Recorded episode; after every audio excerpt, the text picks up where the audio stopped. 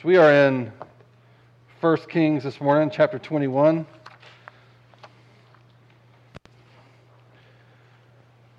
We're bringing 1 Kings to a close. I mean, that's not really a thing because there's not really two books. But it feels good if you're a goal oriented sort of person, which I am not. So I could take all year with Kings and I'm good. It will not take all year.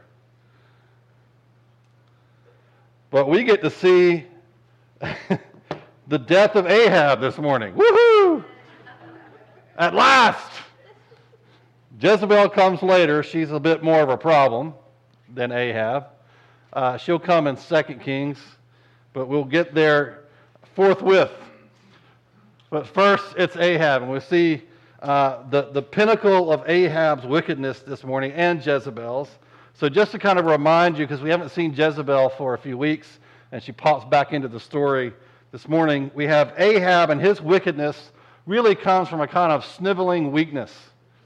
Uh, he's a shapeshifter. He, whoever is in front of him putting pressure on him, he conforms to. Surprisingly quickly, when an enemy king comes, walking, you know, sends messengers into his court and says, uh, I want all you have, and all, including your money, your wives, and your children. He says, All I have belongs to you. And he sort of bows down pretty quickly. This is the appointed king by God, given authority as a king by God himself. He just hands it over. And just whoever's in front of him, that's what he does. Then you have Jezebel, his pagan wife, Baal worshiping, the priestess of Baal, married illegally as far as God is concerned. Her wickedness comes in the form of a kind of controlling manipulation, divisiveness, and a lust for power without responsibility. Those are the worst kind of people. People who want the influence and the power and the authority that comes from a position, but they don't want the position. I've had people say that to me. I had a guy one time, because the Jezebel thing is not always a woman, there's a lot of men. I had a guy literally come in my office one time, unannounced, walked in, I'm working, and he sits down and he starts checking his email.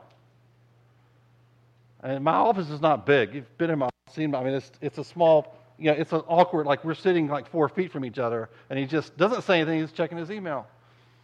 For a long time, I'm kind of like, this is getting really weird and awkward. It's like, what are you, what are you doing? How's it going? It's fine. Just checking my email. For like 30 minutes. Then he closes his computer and he starts to tell me what he wants me to do, some decisions he wants me to make in the church. He's like, I don't want to be the pastor, but I have some advice for you. And he demands that we make some policy changes about some doctrinal issues in the church. And when I said no, he pretty quickly left. Now, what is that? That's, that's the Jezebel thing. So I want to sit in your office. I want, your, I want to influence you so you'll influence the church, but I want to be behind the scenes and unseen. I don't want the responsibility and the accountability that comes from actually having the position.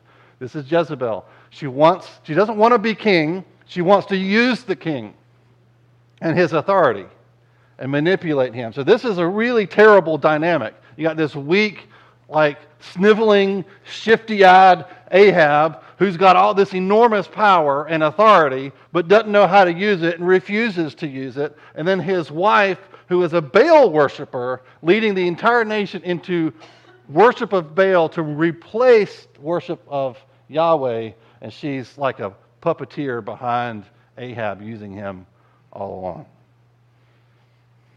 It would be bad to live in Israel under this kind of leadership, wouldn't it? So, the pinnacle of their wickedness we'll see this morning in this story. 1 Kings 21, the first four verses. says, Now Naboth the Jezreelite had a vineyard in Jezreel beside the palace of Ahab, king of Samaria. Now, you think it would be good to live next door to the king, but in his case, not so much. Look what happens. Verse 2 And after this, Ahab said to Naboth, Give me your vineyard that I may have it for a vegetable garden, because it is near my house, and I will give you a better vineyard for it, or if it seems good to you, I will give you its value in money. But Naboth said to Ahab, The Lord forbid that I should give you the inheritance of my fathers. And Ahab went into his house, vexed and sullen, pouting because of what Naboth the Jezreelite had said to him, for he had said, I will not give you the inheritance of my fathers.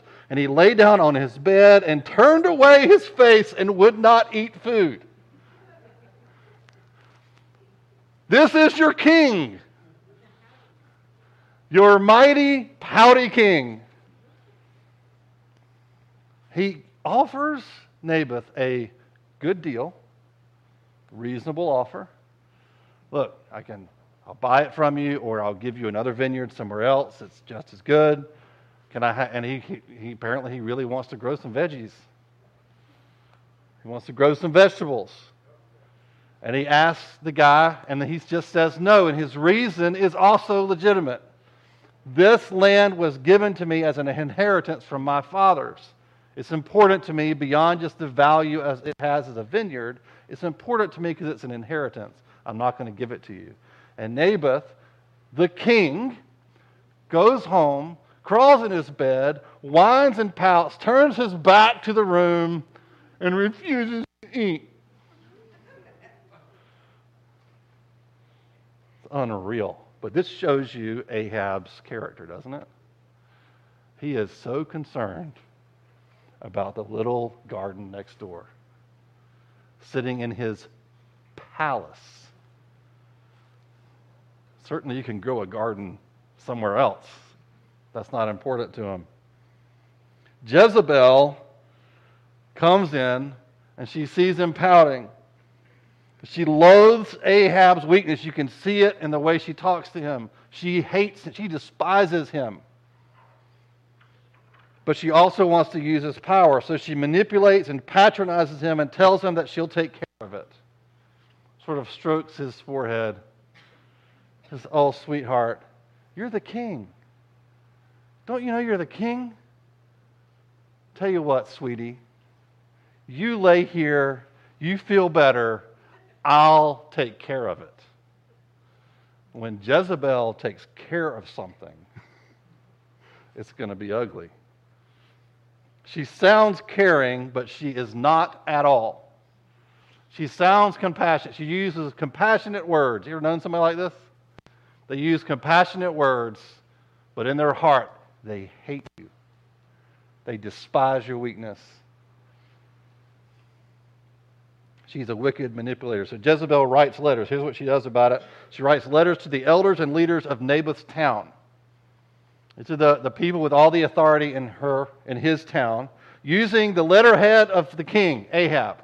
She goes in his office, uses his internet to check her email right? She goes in, uses his letterhead, and writes on his behalf as though she is King Ahab to all these elders and leaders in Naboth's town. And she calls for a fast in that town, which is ended by a feast traditionally, because she wants to get everybody together in the town at one table. And so she gets, they have this feast, and she arranges to have Naboth seated at the place of honor at the head of the table, where everyone can see him and has two liars. She hires two liars to sit on either side of them at the end of the table. And they both are hired to accuse Naboth of cursing God and cursing the king. Both punishable by death.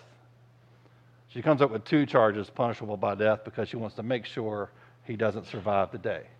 So he, they have two witnesses, which is required by law two witnesses of him cursing God and cursing the king, and they accuse him in front of everyone. Everyone sees it, everyone witnesses it.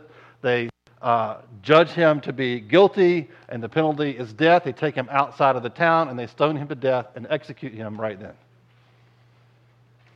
Quick and easy. And Jezebel doesn't even have to be there. She is, think about this, she is unseen in this entire scenario. You only know this because the author tells you what happened. But she doesn't go and accuse him. She doesn't write in her own name, in her own hand, on her own letterhead. She writes, she pretends to be Ahab and just stays behind and sits in the palace and waits for word that he has been executed. It's a mock trial after which Naboth is executed. So look at what happens next here in verse, uh, chapter 21, verses 15 and 16. As soon as Jezebel heard that Naboth had been stoned and was dead, Jezebel said to Ahab, still laying in his bed apparently, Arise, take possession of the vineyard of Naboth the Jezreelite, which he refused to give you for money, for Naboth is not alive, but dead. And as soon as Ahab heard that Naboth was dead, Ahab arose to go down to the vineyard of, the of Naboth the Jezreelite to take possession of it. As soon as Ahab heard that he was dead. Notice that Ahab asks no questions, but simply takes the land immediately with no concern whatsoever for Naboth and his family. Naboth is still cold in the ground. He basically steps across his grave, past the grieving family, and takes what he wanted and asks no question. How did this happen, Jezebel? What did you do? How'd you handle it? How'd you pull this off? What great news! Tell me more. He says, Ask no questions, tell me no lies. He, what he wants more than anything is that puny little vineyard next door to grow his garden of vegetables.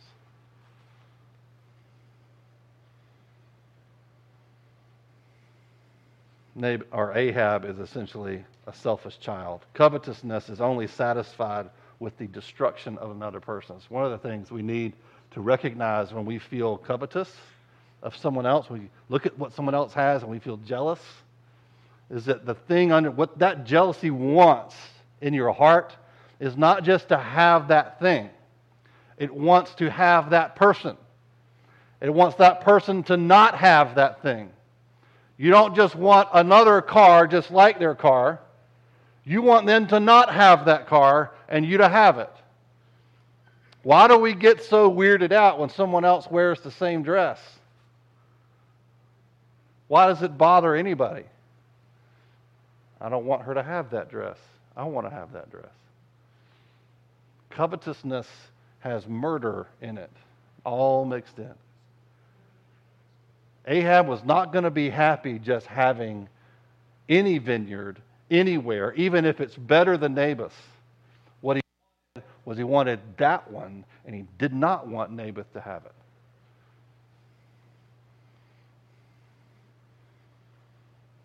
It's silly for Ahab to covet anything, isn't it? it's just silly. He's the king. He's living in a palace. He can have anyone make a vineyard anywhere. He can get vegetables anywhere. He can go take other people's vegetables if he wants. People will give him their vegetables because he's the king. It's silly. But Naboth's death, we see the true nature of a heart overtaken with covetousness. I'm sure Ahab lied to himself, saying something like, I just really need a vegetable garden, and stupid Naboth isn't being very generous towards his king. I'm a victim here. I'm not being well respected. I don't like how that guy makes me feel. Him, look at him over there flaunting his vineyard, strutting around the place like he's the king of his own castle. I'm the king. Can't you see him lying to himself and soothing himself? This isn't just about vegetables. He's not just a really big into squash or corn or whatever. It's about failing to acknowledge God as your source and as a result becoming ungrateful for what you have while you peer over the wall of your life at your neighbor's blessing. The grass really does always seem greener on the other side, doesn't it? It's a really gross thing about human nature. You can be the most blessed person on the block, but you're still jealous of someone else.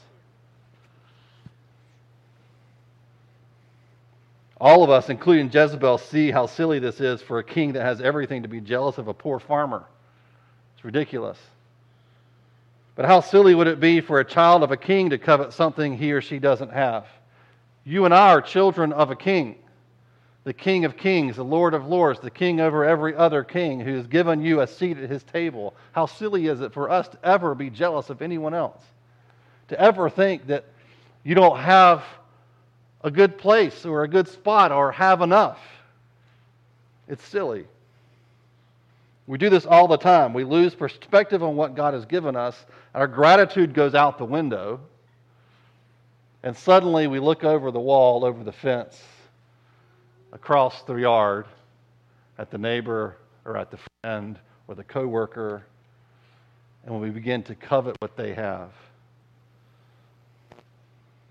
For example, you pray for strong children, then get what you want, strong children, and then complain to God about how they don't do what you say the way you want them to. God says, Sure, I'll give you strong, strong willed children, because strong willed children grow up to be pretty great adults. But they're hard to raise. My father is agreeing with that too heartily. I was hoping he'd look at me like he didn't know what I was talking about. Or you pray for a new job, then you get that new job, and then complain about the new job as much as the old one. Or you pray for a godly spouse and then complain about the process God uses to make them godly. It's the terrible thing about lesson from the Egyptians that Dawn brought out, which is they pray for deliverance, and God, the way God brings deliverance is He brings plagues on the Egyptians. The problem is they live there too. The Israelites live in Egypt. So they got to deal with the frogs and the crickets and the blood in the water and all that, along with everybody else. It's not for them, but they got to live there. It's what it's like being married to somebody that you prayed for. God got a, the way God makes them holy involves you and your house. Not that I would know anything about that, but Heather is an expert. the loss of gratitude leads to covetousness. So you become jealous of other people's family life that seems so serene because their kids seem so obedient. You covet other people's jobs or income or free time because their job pays more or is less demanding. Must be nice. That's my favorite Southern covetousness statement. Must be nice. Must be nice to be able to afford that. Must be nice to have so much time off. Must be nice. Bless their heart. That's the other good one. You covet another person's spouse because they seem more godly than yours, which leads to adultery, by the way. It's the classic form of Naboth's vineyard is another man's wife. Guys, if you ever hear a woman that's not your wife say to you, she just doesn't appreciate you like I do, I'd listen to you. I'd make you that sandwich in the middle of the night. I'd be here for you. Or a man says to a woman he's not married to and says, Well, I think you look really pretty in that dress. I don't know what his problem is. Sounds so compassionate, doesn't it? Sounds so encouraging. But it is one of the most evil, wicked, words you have ever heard from another person. Because what it does is it tries to crack open your heart and open it to covetousness, to jealousy, to say, you know, you're right. I really should have that vineyard. It's not fair that I don't have it. It should be mine. It's not fair that she said no. I don't want to be married to this person anymore. I want this other one. And jealousy opens the door to adultery in a second. That's how it happens. Well, it's one of the ways it happens. So it all begins with a lack of gratitude and a lack of submission to God as the source. God is my source, and what He gives me is what I need. If I don't have it, I don't need it right now. See, that's a different attitude than Naboth, He said, I don't have it, and I need it, and I want it. It's not fair I don't have it and I'm going to pout until someone goes and gets it for me. There's always somebody waiting in the wings to go retrieve it for you. There's always a Jezebel in your ear, literally or spiritually, to tell you how much God is holding out on you and how she can get what you, you what you want if you just do things her way. Remember back to Adam and Eve, Eve in the garden. What did Satan first say to her? God's holding out on you. God is not a good source of life for you. He has not blessed you the way you should be blessed. And if you'll just do what I say and listen to me for a second, do things my way, you will have what you want.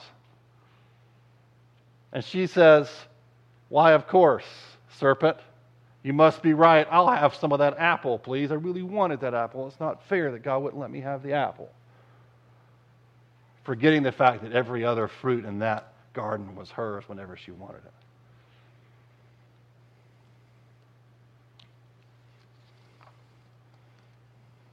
So I'm sorry for making you identify with Ahab.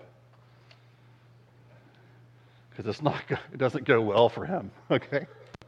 but that unfortunately, maybe I'm the only one who identifies with him, but I do. Look at chapter 21, verse 21. It says, Behold, this is Elijah who comes, he enters back into the story also, and he, you know, as he does, finds a way to get to Ahab and he rebukes him and curses him prophetically. He says this Behold, I will bring disaster upon you.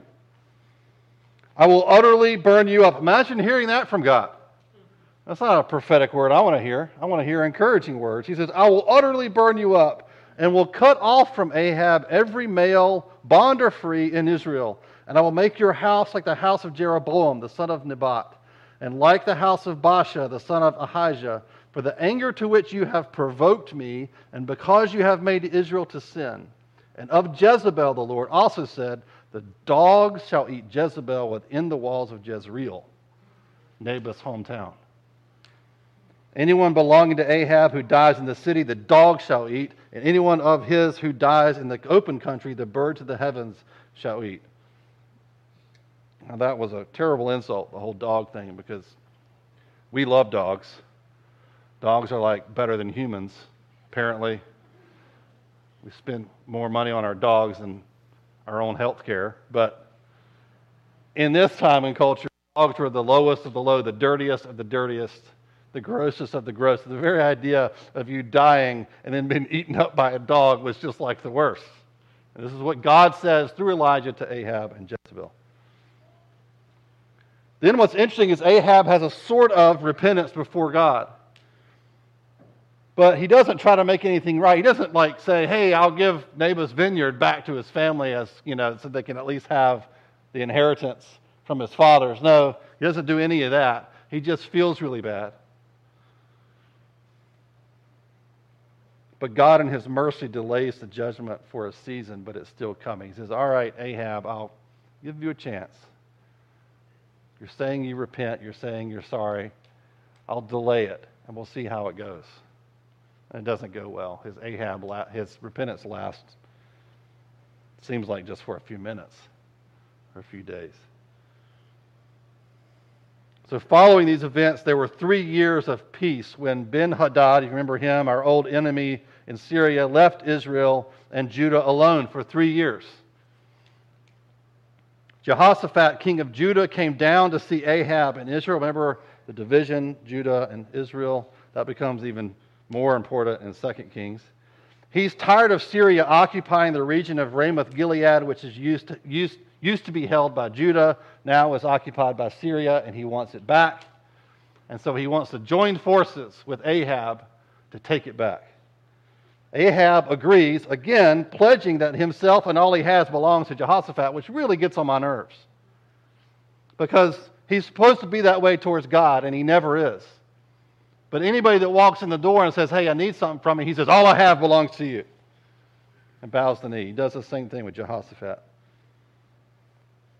And there's this amazing story of Ahab has this band of yes man prophets that he's gathered around himself, as one does when they're weak and sniveling.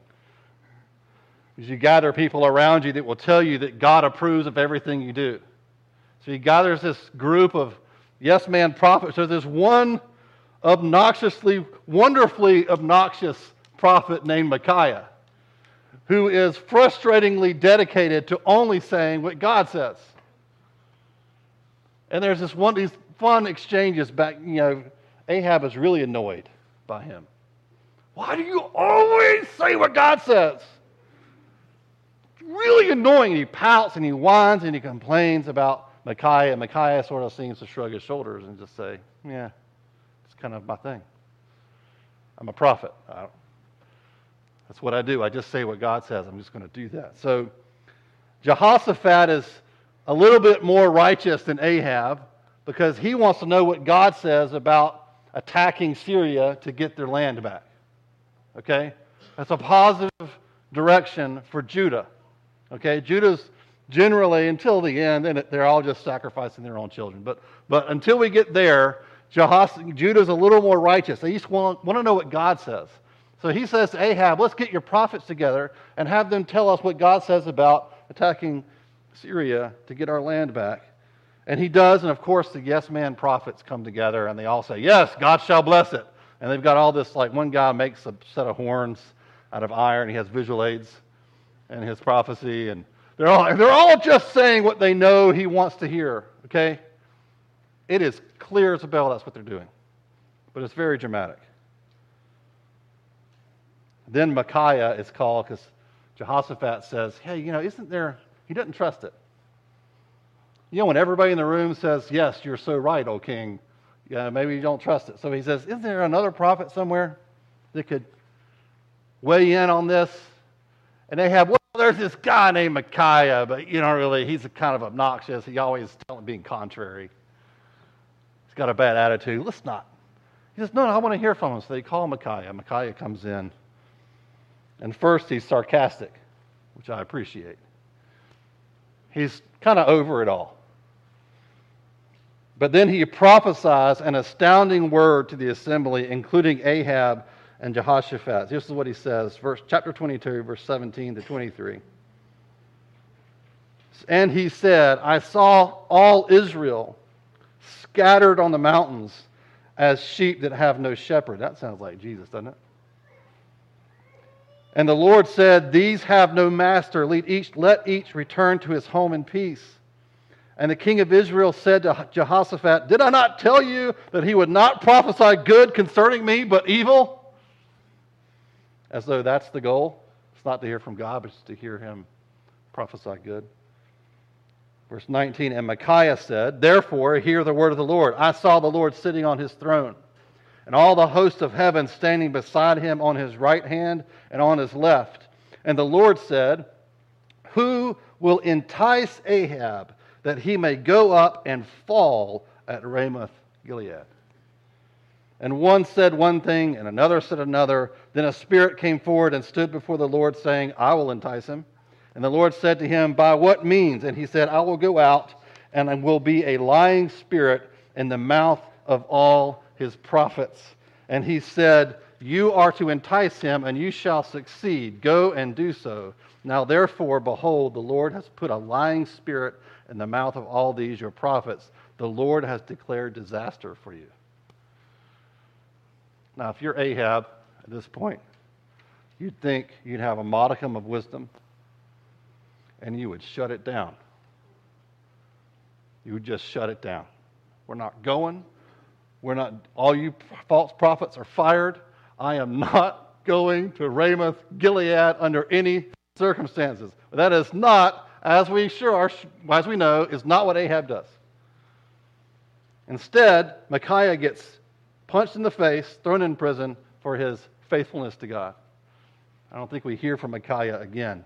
No wonder he's a little hesitant to show up and prophesy at the prophecy meeting. He just gets beaten up and thrown in prison for being the only one to prophesy the truth, which is God had allowed a demon to entice Ahab to his ultimate death. So Ahab and Jehoshaphat decide to make war on Syria despite the warnings. Ahab goes, because, you know, if you're Jehoshaphat, you're like, hey, I don't care. It's not my skin in the game. If anybody dies here, it's going to be Ahab. It's on you, buddy. Ahab goes into battle disguised like Jehoshaphat as though that can somehow fool God. I love this. This is comedic to me. He dresses up in a disguise to look exactly like Jehoshaphat. And he says, It'll be fine. God won't see me, right? I'll just disappear. And everyone will think I'm someone else. It'll be fine. What a dummy. Again, sorry I'm making you identify with Ahab, but I sure do. You ever try this sort of thing on God? I know this is wrong, but it'll be fine. I'll wear sunglasses. I'll disguise myself. I'll just be sneaky, whatever it is.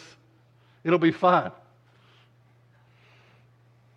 Now, this might have worked. It actually was a smart plan if God wasn't involved, right? Because Ben Hadad had instructed unknowingly to them, had instructed his army just to find Ahab and kill him and not bother with anyone else. He said, Don't fight with these weak, weak soldiers that come out to fight you. Find Ahab and kill him, and the battle will be solved. So he is hunting Ahab, and they can't find him because Ahab is in disguise. They actually go to, they find Jehoshaphat and they say, that must be Ahab, the real Jehoshaphat. And then Jehoshaphat cries out, and they realize it's not Ahab. Look at how Ahab dies 34 to 38. But a certain man, just any, just a nameless, anonymous soldier, drew his bow at random and struck the king of Israel between the scale armor and the breastplate. Boom. Therefore he said to the driver of his chariot, Turn around and carry me out of the battle, for I am wounded. And the battle continued that day, and the king was propped up in his chariot facing the Syrians until at evening he died. And the blood of the wound flowed into the bottom of the chariot. And about sunset, a cry went out through the army, every man to his city and every man to his country, just as Micaiah had prophesied. So the king died and was brought to Samaria, and they buried the king in Samaria, and they washed the chariot by the pool of Samaria, and the dogs licked up his blood. And the prostitutes washed themselves in it, according to the word of the Lord that he had spoken. There's your king, ladies and gentlemen. So, not only is this a story, I think, about covetousness and the murder that's hidden within it, the murderous intent that's hidden within it, but it's also about how God is a God of justice. No one knew what Jezebel had done to Naboth and his family. Apparently, Elijah just heard about it when God spoke to him and confronted him. In his mercy, he may delay justice for a time, but he never lets things go. Ever. He sees it all, he knows it all, and he will rectify all of it. Every wrong will be made right, every debt of injustice will be paid. Every injustice done against man or against God will be meted out on the head of the perpetrator, or it will land on the head of Christ. But those debts will not go into eternity unsatisfied. Not one single injustice, even the ones hidden that nobody knows about, God knows about. He knows who did them and how they did them. And He will settle every single score. So there are two groups this touches on. One is those who are being tempted with covetousness, and two, those who are waiting on justice from God. You need to understand God, if you were done wrong, God knows it and He will settle it. Your job is to forgive, which is essentially letting it go, saying, My right to justice is gone. It's all in the hands of God. He only has the right to bring justice. And let me tell you, He will. You will see every debt paid. If you're being tempted with, by covetousness, it's highly likely that you will find underneath that in your heart a failure to acknowledge God as your source and give thanks to Him for all He's given you. You can't fight against covetousness itself. What you can do is destroy it by being grateful and thanking God for what you have. It destroys it. If you feel bad about your car, go clean it and wash it and thank God for it. If you feel bad about your house, you know, patch that hole in the wall. If you're jealous of your friend's wife, Go love your wife better. Thank God for her. The, the antidote to it is being grateful to God for what He's given you and what He's blessed you with. If you're awaiting justice from God, then simp- you simply have to wait a little longer. It's not, I know it doesn't feel like good news.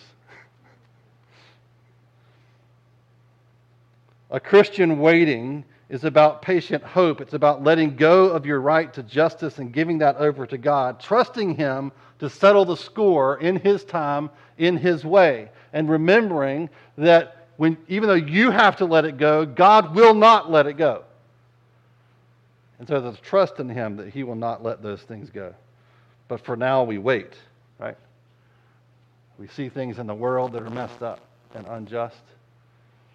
Like, why is it that I live in a place where if an earthquake hit us, it would be tragic?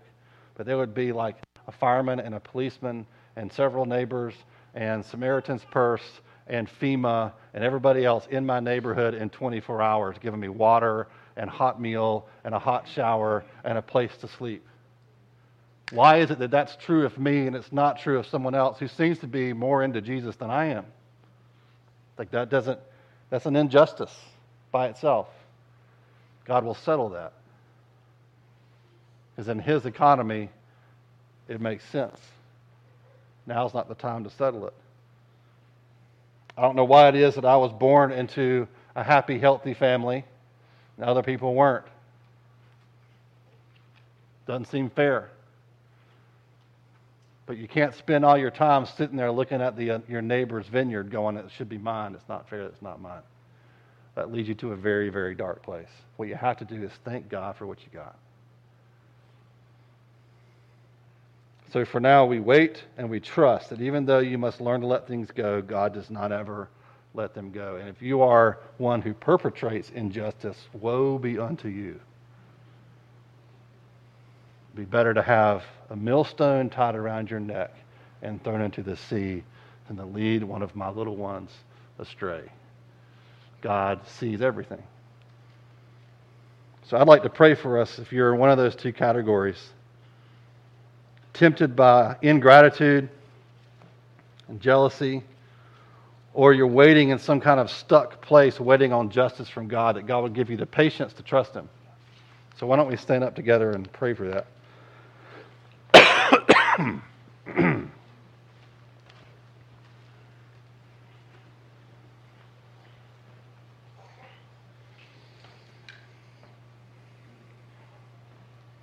God, thank you for the negative example of Ahab and Jezebel, and God, how that reveals similar weaknesses in us. God, help us to be people that bow the knee to you and submit to you as our source of everything. God, you are our source of life, our source of blessing, our source of provision, our source of justice. God, you are our source of courage and faith and hope and everything. So, Holy Spirit, we ask you to rid us of ingratitude and that you would fill us with thankfulness this morning. That you would remind us of all the miracles you've done in our lives, all the blessings you've given us, all the times you have rescued us from ourselves and rescued us from others. God, the way you have brought us from death to life. God, we're so grateful. Holy Spirit, I ask you that our minds right now would be filled with list upon list upon list of blessings you've provided us with. Not because we deserve it or have earned it, because you're good and you're faithful. Lord, I pray from that position of gratitude and thankfulness that we will be able to lay our right to justice at your feet and say to you, I'll, I'll wait. I'll wait as long as you want to wait. God, help us not to recoil at the thought that that injustice, that debt might be put on the head of Christ. Because the one who did the injustice to us met you and gave himself to you. And part of the debt that was put on the cross was the debt that was owed to us.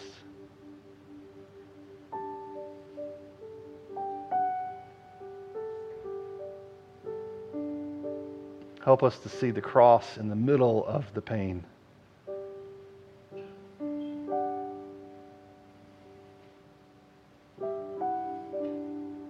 God, I pray that you would give those who have suffered tremendous injustice and trauma, God, give them the ability to look at you sitting in the middle of that pain and say, I trust you with this.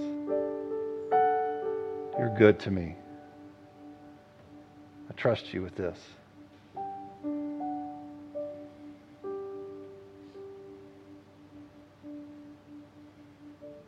God, we want to be people that acknowledge you, not only in the easy places, but in the hard places too.